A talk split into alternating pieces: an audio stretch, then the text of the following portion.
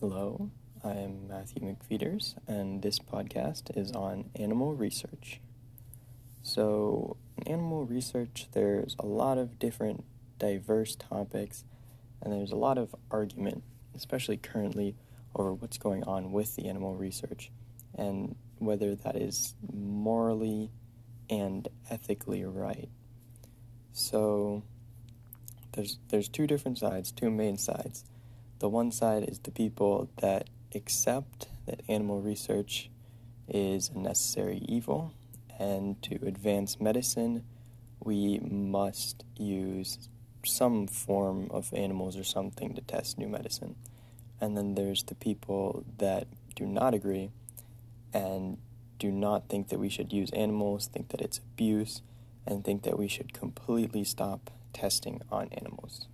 And those are those are significantly different ideas.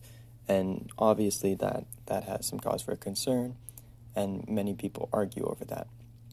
So animal research in the past, from my research, was extremely beneficial. Um, many mice and rats helped to cure earlier diseases, and the, the medicine that they tested on that was highly effective. Now, as of recently, that that benefit might not be as massive. It might not even be a benefit at all, potentially. So, medicine is becoming increasingly ineffective, and especially in these animals, we can use other means to test it. So, we don't necessarily need to use the animals to support this research anymore. Um, and then this brings up other concerns within the topic.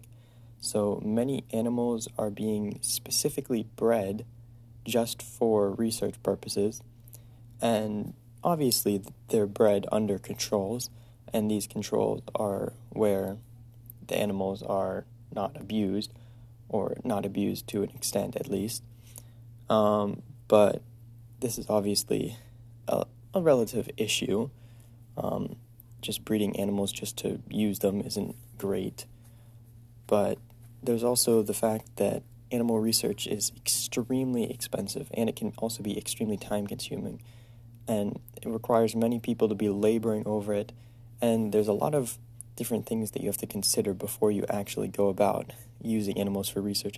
And a lot of people don't understand that.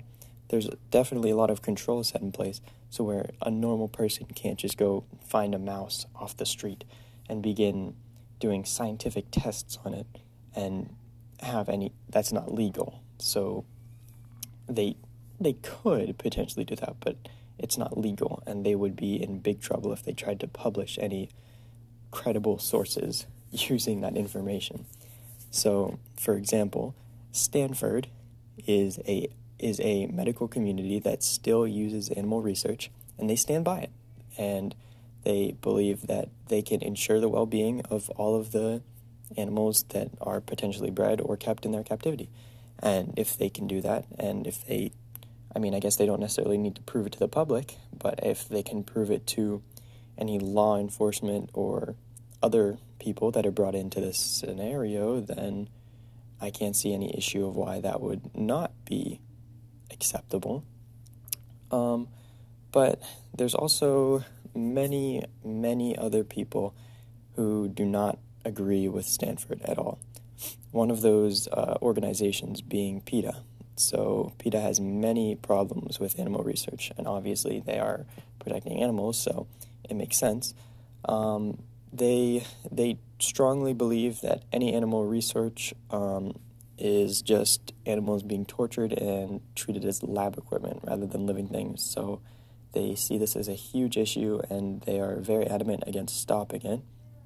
Um, and many local organizations and many just normal people around and, and other government organizations are all coming together now and trying to stop this. But then there's also the people that are arguing that it shouldn't be stopped. So you can see there's a, there's a huge divide right there. Um, and there are some new advances in medicine where we don't necessarily need to test on animals. We could test on synthetic product, and that might not be as effective in the testing, but it, it could be a potential source in the future, maybe, um, but it is still being researched.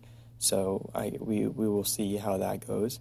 Um, uh, but in recent years, there's it's becoming even more polarized, where people are protesting highly. Um, so in 2019, there was a protest with thousands of people outside of a animal research facility in Hamburg, Germany, where animals were believed to be abused. Um, and this just shows that even even now, like people just they're just like totally against the idea, and then there's other people that totally aren't. So this is a, a really big issue, and hopefully, uh, as as this progresses in the next year or so, we'll see some advancements, and we'll see if people can find a way to not use animals to do scientific research, or if they do have to use animals, then hopefully we can see something to calm the public. So, like uh, increased transparency, maybe, um, proving that they're not necessarily harming the animals.